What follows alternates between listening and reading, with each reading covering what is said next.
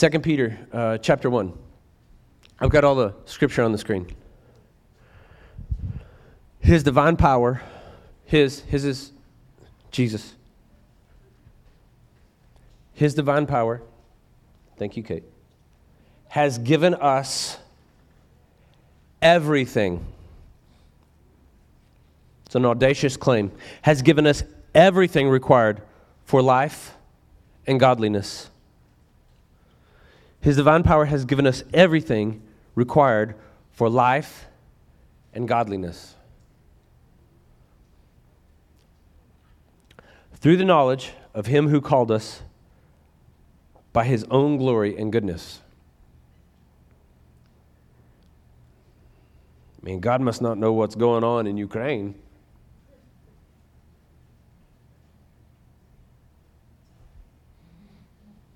I bet the believers have stories of God's provision in the midst of their trials. We will continue to pray for them.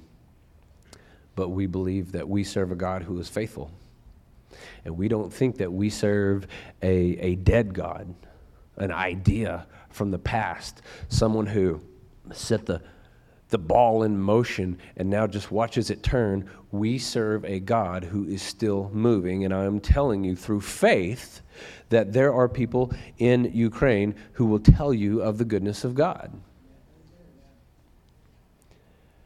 Because these people went through such trials and more. And they told of the goodness of God. And you have been through trials, and you can tell me of the goodness of God. And we can pick out things in the world that we don't understand, but can you look at your life and how God has treated you and how God has been with you and tell me of the goodness of God?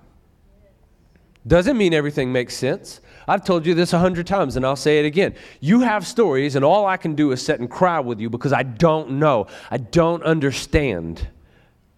But I think that you're here as proof that God did not leave you in that. God walked your atrocities with you. Why did He allow it? We may never know on this side of the earth, but His divine power has given us everything required for life and godliness.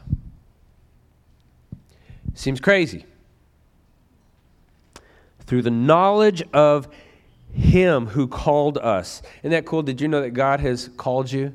That God has a plan for you? That God made you for a reason and He has called you to Himself and He gave you everything that you need to live life and to have godliness.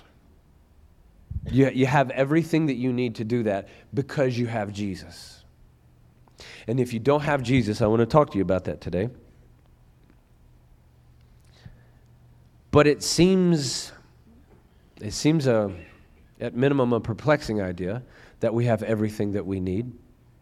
Because quite frankly, there's a couple uh, party tricks that I think if God would do, it'd be a whole lot easier to witness to people. You know? Look, see the clouds forming Jesus is Lord? Can you see it? I just think that would be helpful. As a minister, I feel like that would be helpful. God apparently does not see that as helpful, which is interesting.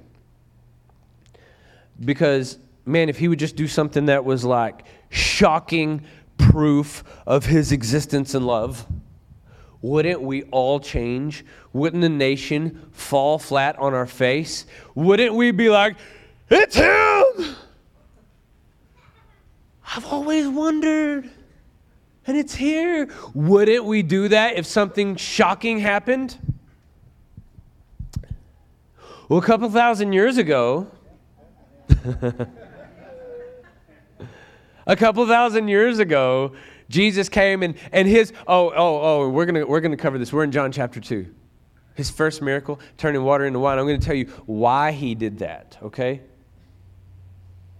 Oh, I, I can't wait for Bible study tonight. It's going to be like cutting through butter with a hot knife. It's going to be like one of those satisfying videos. I want you to, I want you to join us right here at 6 o'clock. But He performed miracle after miracle. Can you imagine? Even if you've never read the Bible, you've heard these stories. You might have just thought they were folklore or something, but can you imagine the disciples receiving a couple fish and a little bit of bread and feeding 5,000 men, which you know they had families. Back then, that was your wealth. That was kind of your possession. But, you know, that was. Uh, there was more than, than just them. So I mean, it's it's not it's not a drastic assumption to say at least ten thousand people, and they're just like, "There's more fish, there's more fish, there's more fish," and everybody's like, the, dude with the lunch bag is feeding 10,000 people. Where's it coming from? It's like one of those, you, you seen the magician trick where they're pulling out the breadstick that's like 20 foot long out of the bag, you know? And you're like, ah! We all believe, right? Isn't that what happened? No. They didn't all believe. Everywhere he went, demons were cast out, blind people could see.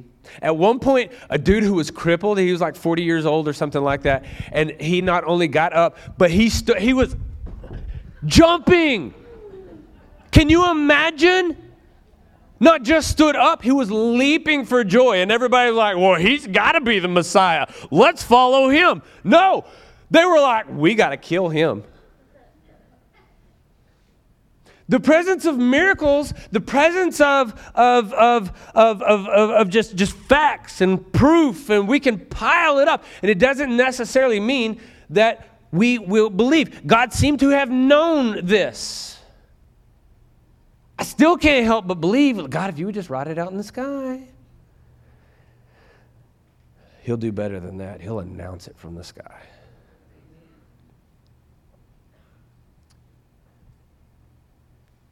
And we want this puppet God where we can pull the strings and go, God, dance for him. Show him. Show him what you can do.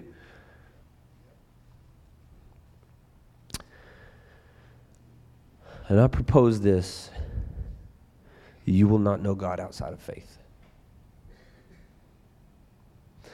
The late Billy Graham said, and I, oh gosh, I don't like this quote, but it is profound. You cannot know God by intellect alone. I have tried. God requires faith. I don't understand it. The Bible even defines faith, and I still can't really grasp it.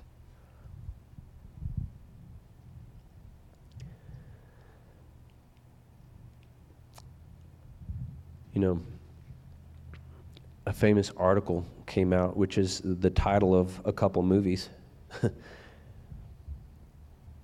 and a atheist wrote an article that said, "Is God dead?"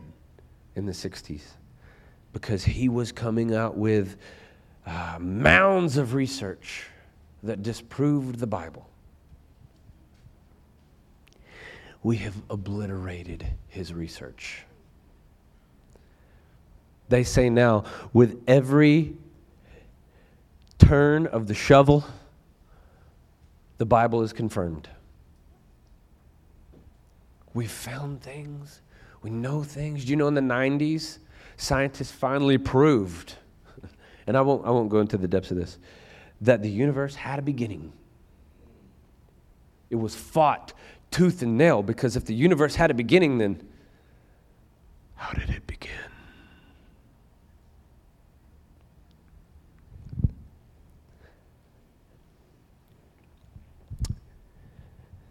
The Bible continues to be confirmed and confirmed, and Christians are having debates and they're winning debates. So there's more Christians, right? Did you know that? In, well, okay, first of all, y- y- yes, there, we, we have multiple continents, not just the United States. and in many of those continents, the Bible is enough, and Christianity is exploding in growth and in numbers. Uh, but in the United States, now this, this is this pre-COVID statistics. This pre-COVID statistics. This is uh, l- l- you, you, can look up Ed Stetzer. Um, this is his stuff. But he said that in the United States, not one county, except for one county in Hawaii, not one county has grown in percentage of Christians since the 1950s. did you know that biblical archaeology pretty well started in the 1950s? Did you know that the Dead Sea Scrolls were found right around that time? Did you know that we began to, uh, to, to mound evidence for the Bible since the 50s that is just like undeniable? You didn't know that? Well, good, because I have a slideshow prepared. I wanted to show you. Let me go to that. All right. Now I'm going to ask you on the back here to not change it until I'm ready. Okay? We've got to wow people with this. I'll give you the. What you're looking at right here is of great significance. it's the black obelisk discovered in 1846. There is Assyrian cuneiform. Now, we discovered it in 1846, but could not read it for quite some time. Uh, until this cuneiform was side by side with Egyptian cuneiform, and, and we were able to get a couple pieces, you know, a, a Rosetta Stone of sorts. And then we were able to read it. In reading it, I found out who these pictures were of, and you can't see it in great detail. Write it down on your notes. A lot of this, you you, you'll want to go uh, Google it. I mean, it's all, it's all over. You've, you've probably never heard of any of this before.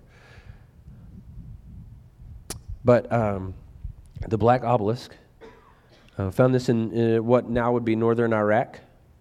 It is from right around 850 BC. There's a king that is bowing to the Assyrian king. And once they were able to read this, we found the name of that king, and his name was Jehu. That may mean nothing to you, but Jehu is in your Bible as an Israelite king.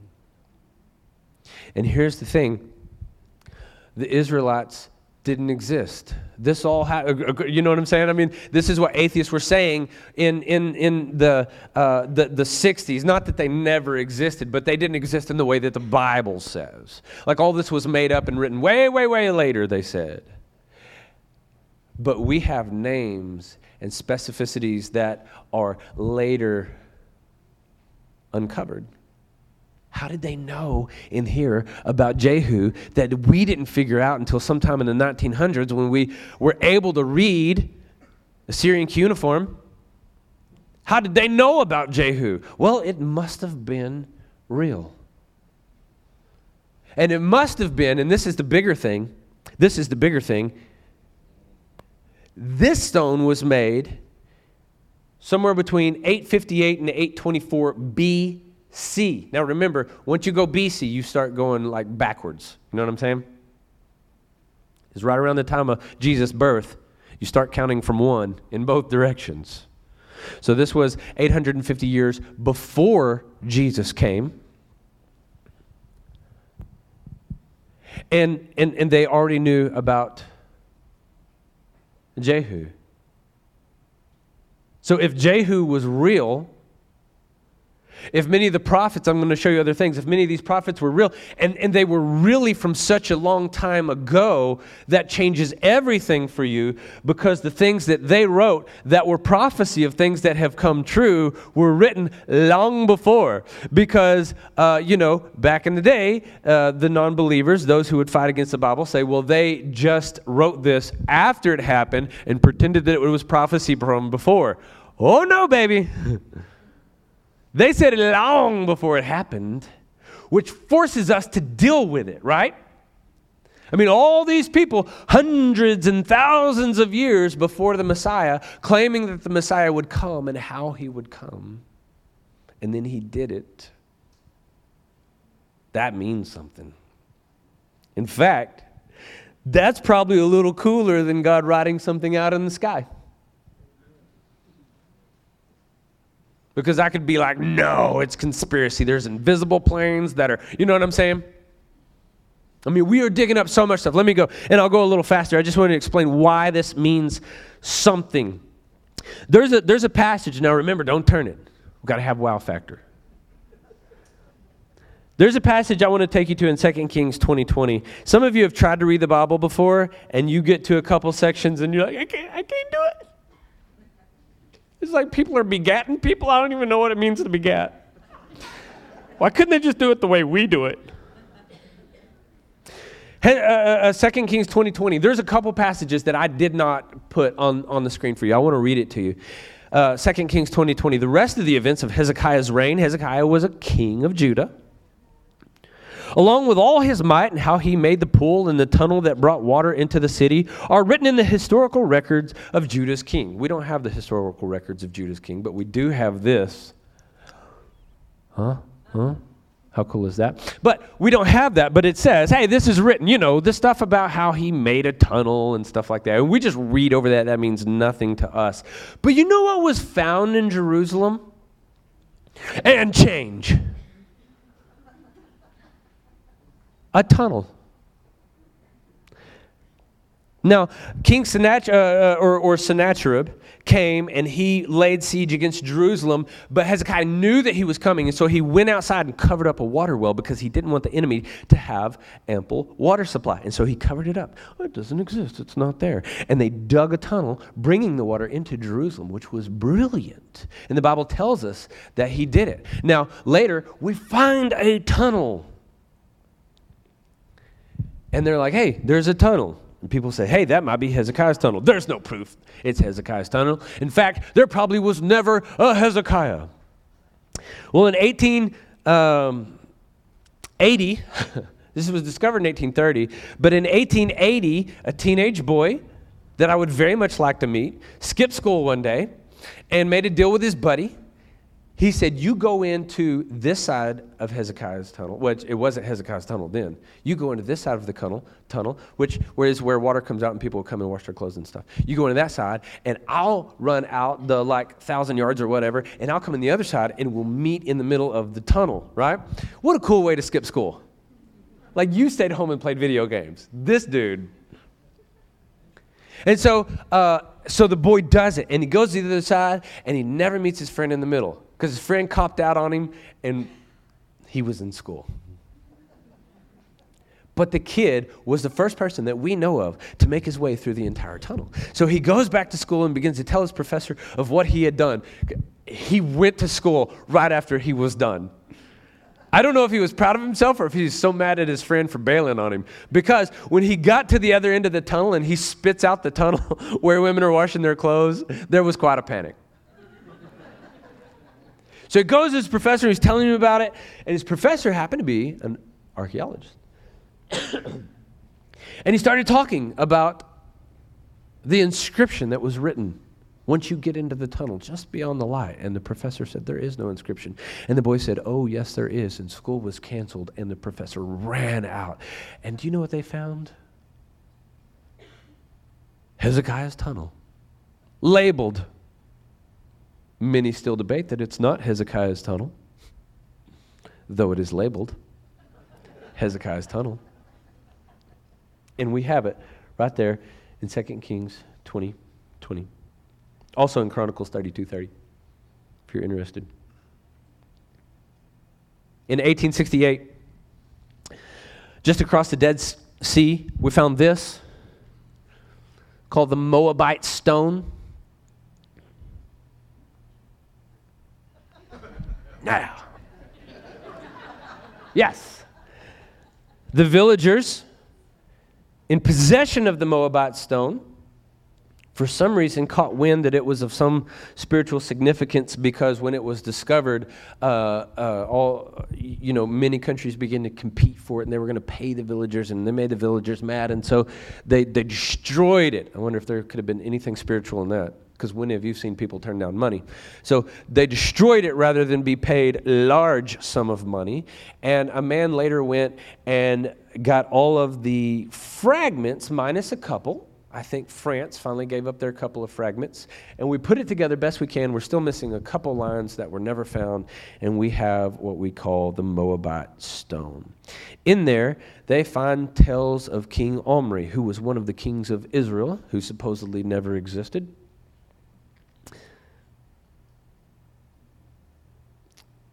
Next, we have one of my favorites. This was actually purchased in Baghdad, uh, but it was discovered in the ruins of Nineveh. You ever heard uh, the story of Jonah? You know Jonah in the well? Jonah was go, supposed to go uh, preach to the Assyrian capital, which was Nineveh. We, we have Nineveh now. This was discovered there.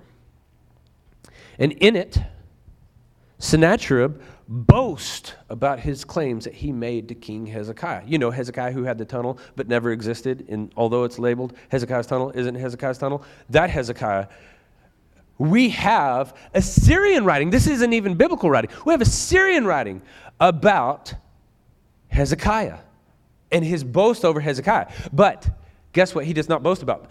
History is written by the. Y'all know, y'all know this quote? There you go. History is written by the victors. So, a lot of the history that we get isn't fantastic history because we get someone's version of history. If you're a king, you have a historian. What is his job? His job is to make you look good, right? And so they boast all about uh, Sennacherib and all of his great exploits and, and how he talked trash to Hezekiah, and he did. And oh, he was powerful. And they were a world empire. But you know what it doesn't say? That they took Jerusalem. You know what the Bible says? That they didn't take Jerusalem. It fits. The story fits. But it was all made up.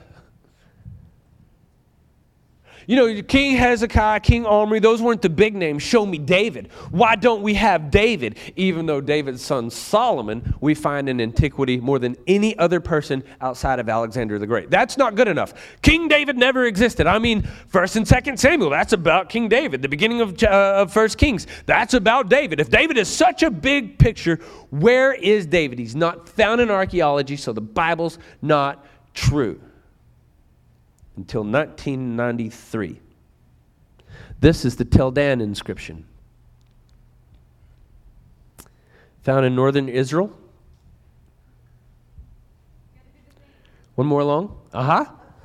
Found in northern Israel, 9th century BC. That's old. It is not from David, it is from his sons. It was written by an Armenian king who boasted that he defeated the kings of the house of David.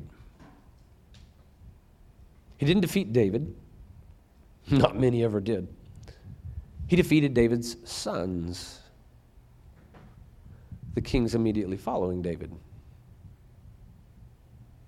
David was so popular that anybody from David's lineage was from the house of David. Because after David, uh, there, there was Saul and, and David and Solomon, and after them, the kingdom broke up. And so you had uh, uh, 10 tribes who went to the north, and their capital was Samaria, two tribes who went to the south, and they, they were Judah, and Judah had the lineage of David. They were the house of David. And we have that confirmed. Didn't find it until the 90s. No one knew anything about the King David outside of the Bible, but the Bible's all made up. If the Bible was made up, how'd they know about King David when we didn't find him in archaeology until 1993?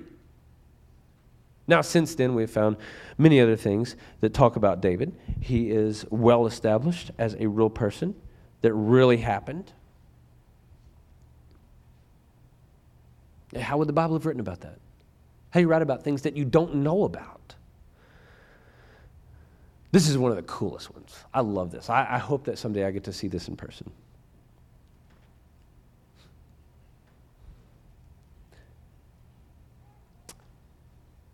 The Bible speaks of a lot of things going back to like we have we have history uh, of sort of civilizations and the movement of people and civilizations from about 4000 BC on. It's hard to find anything that is that old. That is that is old.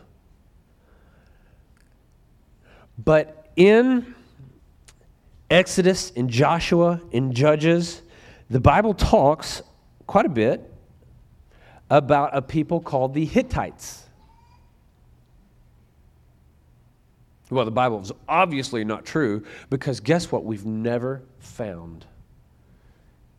We've never found any mention in all of history, in all of archaeology, nothing but the Bible is talking about anyone called the Hittites. And if they were some great civilization, why don't we have anything from the Hittites? Surely they had a capital city that was massive that we would have seen, right? Well, in the 1800s, that's not it. Ah, that's it. Right in plain sight. Now, this is uh, in modern day Turkey. These are still there. I hope I get to go there someday. This is a massive city from somewhere around 2000 BC. I mean, it was, it was an empire for a long time, so I, I, I can't give you all the dates because they would build and rebuild just like we would. This is old, old, old, old, old, old. And nobody understood what it was for a long time. Now, the locals knew it was there, but they had no clue what it was. Archaeologists were looking for something else, and they ran into this and said, What is this? There are stone walls that go for miles. There are these grand entrances. What could this be? It's capital city for the Hittites. The ones that are mentioned early in the Bible that no one ever heard of. But the Bible made it up, right? Boy, that was a lucky strike to name something the Hittites. Jesus healed a man at the pool of Siloam. Now, anytime I say a Hebrew word and I don't hawk up a lot of phlegm, you know I've mispronounced it. But we're gonna do we're gonna do our best, and I got a lot of allergies going right now, so so bear with me. Jesus healed a man at the pool of Siloam in Jerusalem. But Jerusalem is well excavated, right? As we know everything there is to know about Jerusalem. And so some great pool would have certainly been discovered. Well, the Bible can't be true because there is no pool of Siloam. Despite everything else that it mentioned that we didn't know about and then we found. Can't be true. 2004, water main breaks. They begin to dig, find some steps. They begin to dig some more, find some more steps. They begin to dig some more. They found a pool that is the size of two Olympic swimming pools. That is the pool of Siloam. I'm going to go faster. Oh, I love this one. In 79, in 70 in, in, in, in 79 i mean just like you know some of y'all were from the 79 that you're from. 1979 uh, there was an archaeologist and he found some old uh, some, some tombs uh, out in the southern portion of, of sort of judah there. And he wanted to um, he, he wanted to excavate he wanted to look deeper into these tombs and really explore. And as he found different caverns, I think there might have been like 25 caverns in there or something like that, he couldn't get funded. So he finally got a small funding, but he couldn't get any help. And so he takes on a group of preteen boys who are aspiring archaeologists. And one of the boys was so annoying that he sent him to Cavern 25 to clean it up because he couldn't stand to be around him any longer. The boy who is supposed to clean the floors in this cavern number 25 uh, takes a hammer and he starts bashing in the floor. But aren't we glad he did because he found tiny silver scrolls. No one knew what they were for quite some time. Uh, multiple, uh, multiple entities, institutions turned down the opportunity to, to unroll these scrolls because it was such a painstaking and difficult task. Uh, but finally, in Jerusalem, uh, one institution took on the task. They unrolled it and they found. I'll show you what they found. They found this. May the Lord bless you and protect you. May the Lord make his face shine on you and be gracious to you. Now, if you listen to any Christian music, Lord bless you and keep you. It's called The Promise. And you know that when you're singing that song, you are singing something that is thousands of years old that the priests used to sing over their people. This is one of the oldest things that we have um, uh, that is in writing. It is from 700 BC. These little scrolls are 99% silver. Now, let me read this in passage. Uh, in, in context. The Lord spoke to Moses Tell Aaron and his sons, this is how you are to bless the Israelites. You should say to them, May the Lord bless you and protect you. May the Lord make his face shine on you and be gracious to you. May the Lord look with favor on you and give you peace. And they wrote it on tiny scrolls. It's like nine centimeters long or something. And they somehow inscribed it on there. And a little boy with a hammer found this quotes from Numbers. Amazing. Speaking of text, you know, our, our canon, we have 66 books in this Bible. And where did we get those? Do we have original scrolls that Nehemiah wrote? That no, we don't actually. Uh, but anything from antiquity, almost in any instance, we don't have any original scrolls, just because those things don't survive that long. And so uh, we had, uh, so uh, let's, let's just call it scribes, and then later maybe monasteries, and they would take their ancient scrolls and they would copy them one by one by one by one by one. And, and when one became um, um, fragmented enough that you couldn't read it any longer, they would destroy it so that it could never be misread or misinterpreted. In fact, if you wrote, uh, May the Lord bless you and and keep you, and you did it twice, the next guy would write two ands too, because he didn't want to mess it up. And so this is sort of how it came down to us, but then the scrolls became like in question. Is this really right? Is this really from the Lord? How do we know that we have the right thing? And then in 1947, the year before, no coincidence, the year before Israel became a nation, a little boy was watching his sheep and he was just being a little boy, and he saw a cave, and he throws a rock into the cave, and he hears pottery shatter. And in that cave, and then in many others around it, right near the Dead Sea, we found what we call the Dead Sea Scrolls. And the Dead Sea provided the perfect atmosphere to maintain these scrolls for a couple thousand years to where they can still be read. And in there, we found, minus Esther, minus one book of the Old Testament, 39 books in the Old Testament, we found fragments, at least, in some case, entire scrolls of the whole Old Testament. And do you know what we found? That what we had was 99.99999% accurate. You mean it's not 100% accurate? Well, let me tell you some of the discrepancies. We are not sure if Solomon had 800 horses or 8,000. that's, that's one dot off. And, and some of them are like, I see a dot, and some of them aren't. I mean, that's some, that's some breaking news. But it showed us what we have is correct because these Dead Sea Scrolls were so much older than anything that we had had to use before that. And the fact that we were still spot on said, We've got it. A long time ago, the Israelites were supposed to go in and take Jerusalem or, Jericho, and Jericho is a walled city. You ever heard this story, Joshua? And, and they, you know, they went around seven days, and the seventh day they went around seven times, and the walls of Jericho fell. Uh-uh, no, they didn't. Despite the fact that we found an ancient city called Jericho well, it didn't happen the way it said. Do you know, some years back, the New York Times wrote an article and was like, a win for Christians.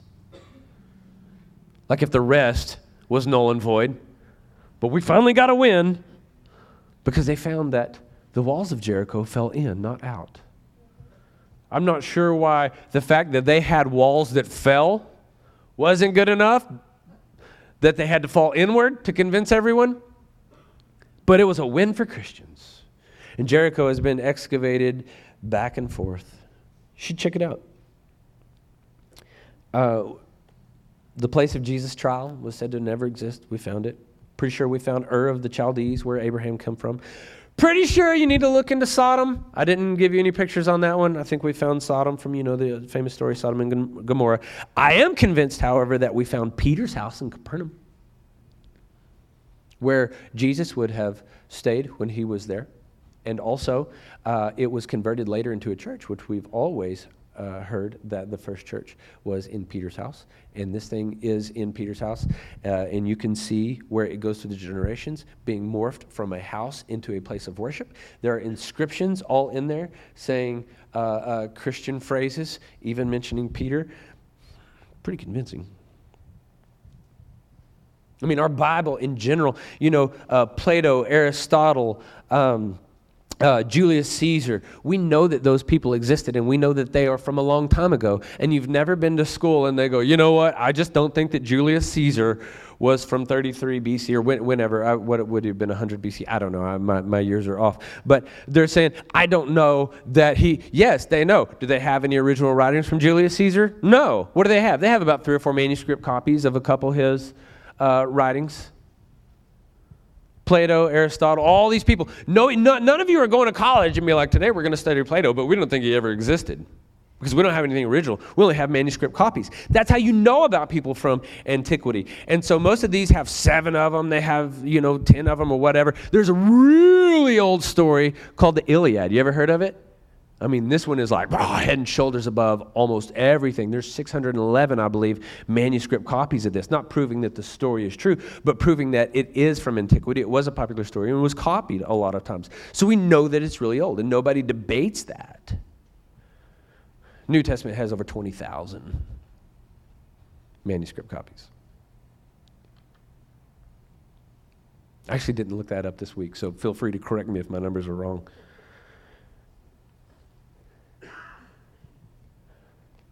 Now, his divine power has given us everything required for life and godliness. Yeah, right. I need proof. You'll have it. I'm just talking about archaeology. I didn't go into philosophy. I didn't talk about uh, I, I, I, didn't I didn't talk about the complexity of the universe, which which most atheists agree that's the greatest tool in the tool belt of a Christian, the complexity of the universe. I didn't talk about any of those things. In fact, uh, I'm, I'm, reading, I'm, I'm, finishing a book right now, uh, the archaeology section and the complexity of the universe section in this book. It's called uh, "Is."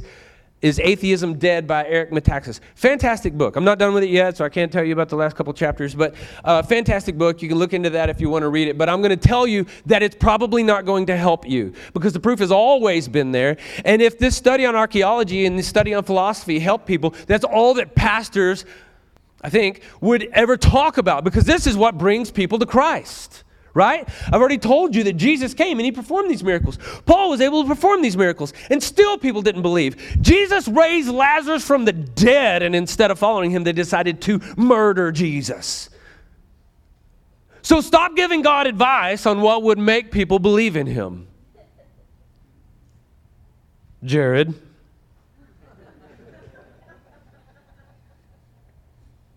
I propose to you that without faith, you cannot please God. Without faith, you will never believe in Christ. And I'm here to ask you about your faith. Let me ask you this. As with anything, I don't care, and I've used this example before. Some of you, some of you have been watching a lot of YouTube and you think that the earth is flat, okay? And I'm not going to debate with you on any of this, uh, but, but whether it's whether it's flat, whether it's round, whether you believe uh, aliens, no aliens, whether you be, what else is controversial? Flood, no flood. I, I, it doesn't matter. It doesn't matter. Here's the question that you have to ask yourself. What would it take to convince me that this is true. Whatever, whatever topic it is. Does my wife love me? Whatever. What would it take to convince you that this is true? Let me ask you, what would it take to convince you that this is true. I propose to you, we probably have it. You've probably heard it before, but it wasn't enough. Why? Because we cannot come to faith in Jesus by intellect alone. He wants your heart. He's courting you, He's dating you. He wants relationship with you, not just belief in you. If I got married to my wife and left her at the altar and was like, hey, see you never, that would be no kind of marriage. That's not what I'm after. She, intellectually, she believes that I'm there.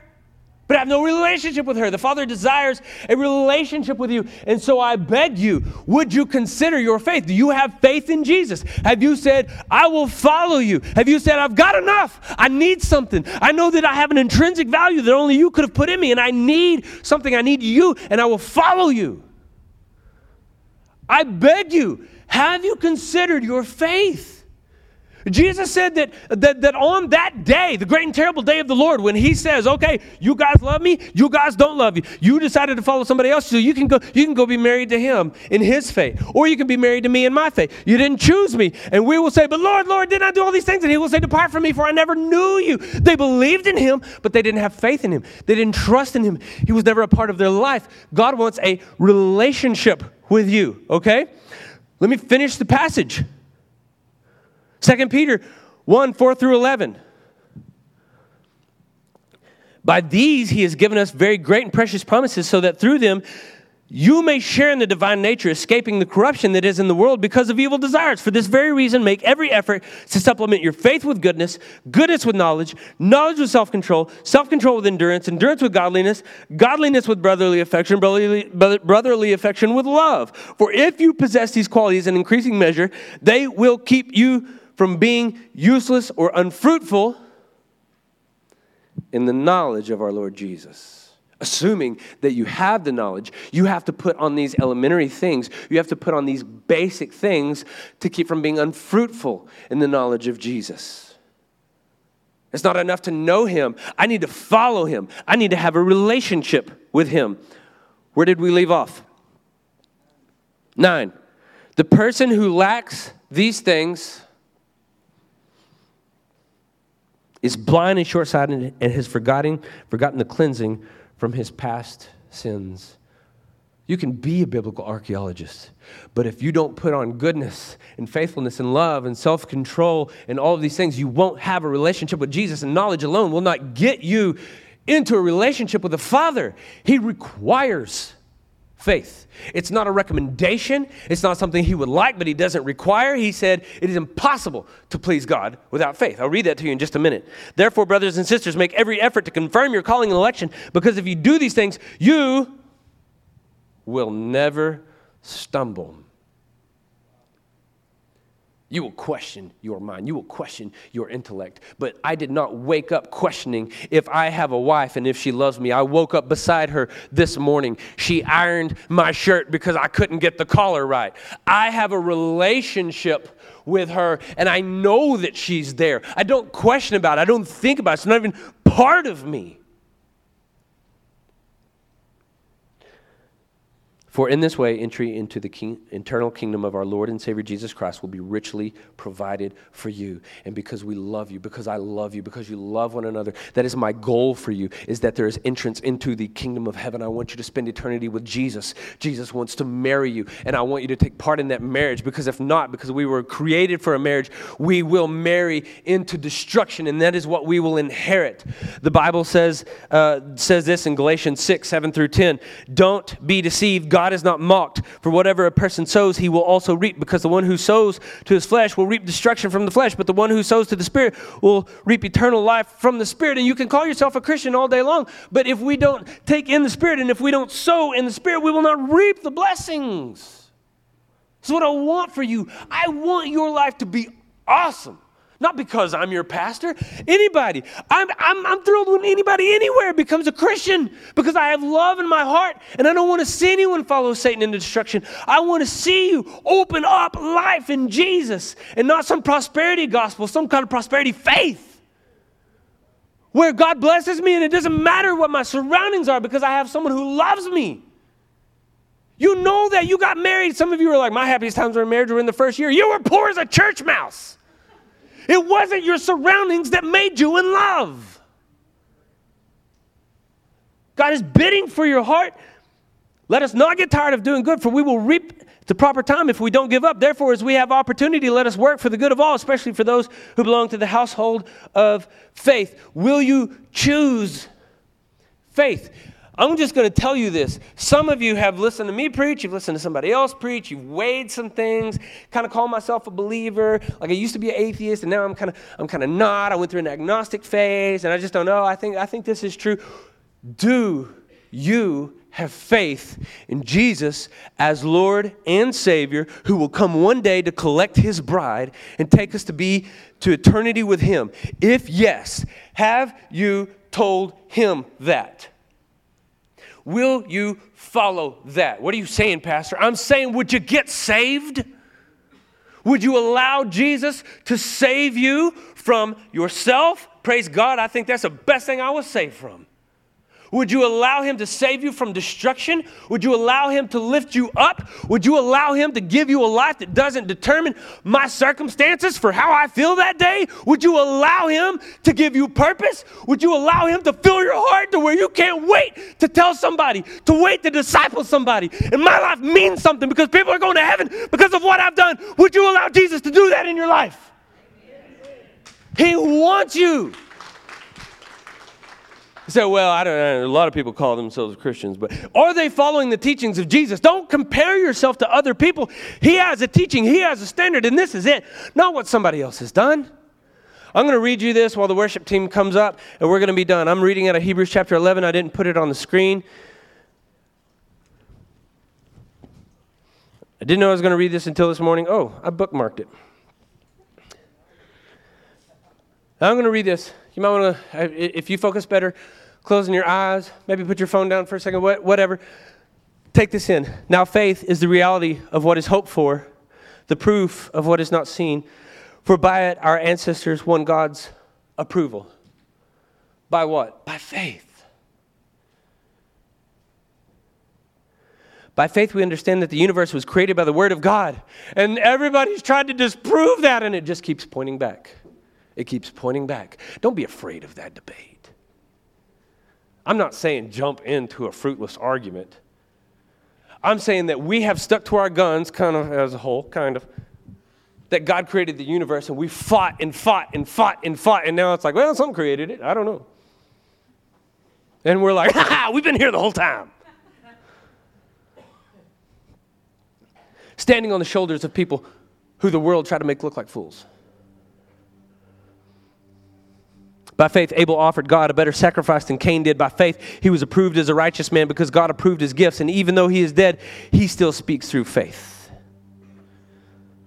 I'm going to skip down just a little bit. By faith, Enoch. By faith, Noah. By faith, Abraham. By faith, Sarah. These all died in faith, although they had not received the things they were promised, but they saw them from a distance greeting them and confessed that they were foreigners and temporary residents on earth. This is not your home. You have faith in a different place that God will allow you to see in some form or fashion. Now, those who say such things make it clear that they are speaking. I'm sorry.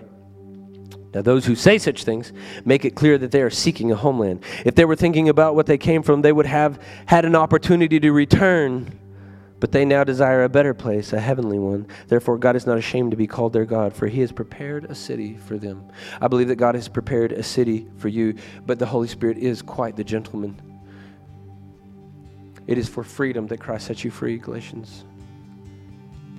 You are free to choose, or you are free to not choose. And all I can do is beg as a broken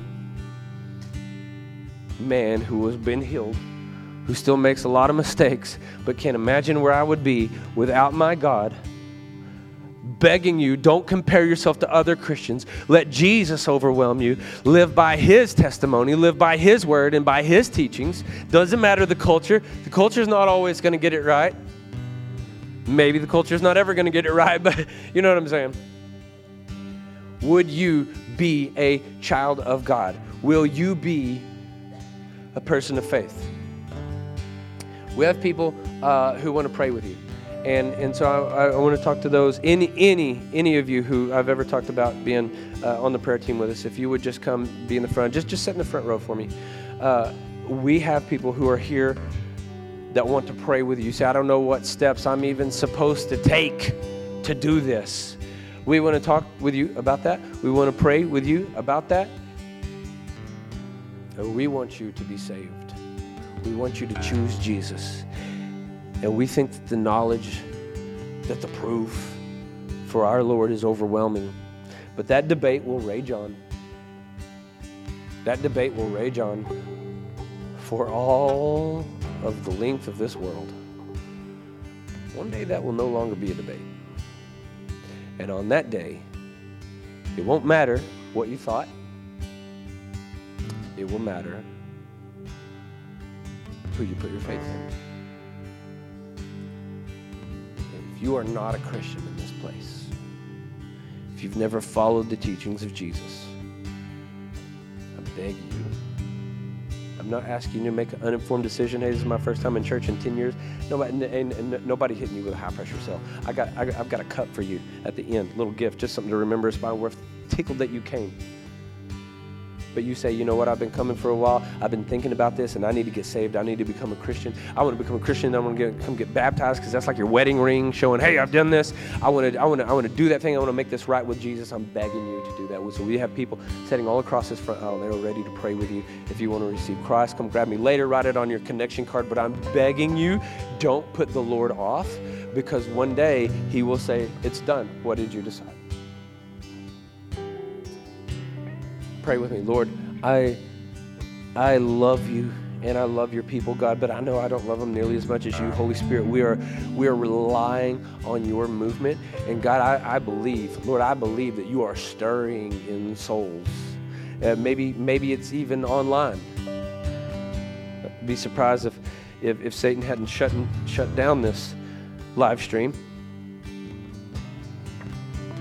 But however that works, somebody online, somebody in here today, God, I pray that they would put their faith in you and that we could, as you had the lady tell me prophetically years ago with her finger in my chest, that they would walk by faith and not by sight. And we ask this in Jesus' name. The worship team is going to play. Uh, when they do, uh, baskets are going to come forward. If you've got something you want us to uh, walk with you on, you want to put that on your connection card, drop that in, in the basket. Also, um, it's part of the way that we worship is with our tithe and offering, so you can drop that in there as well. We want to talk with you. We want we want to walk with you. We'll be here again at 6 o'clock this evening if you want to come do Bible study. But for now, please stand and worship with us.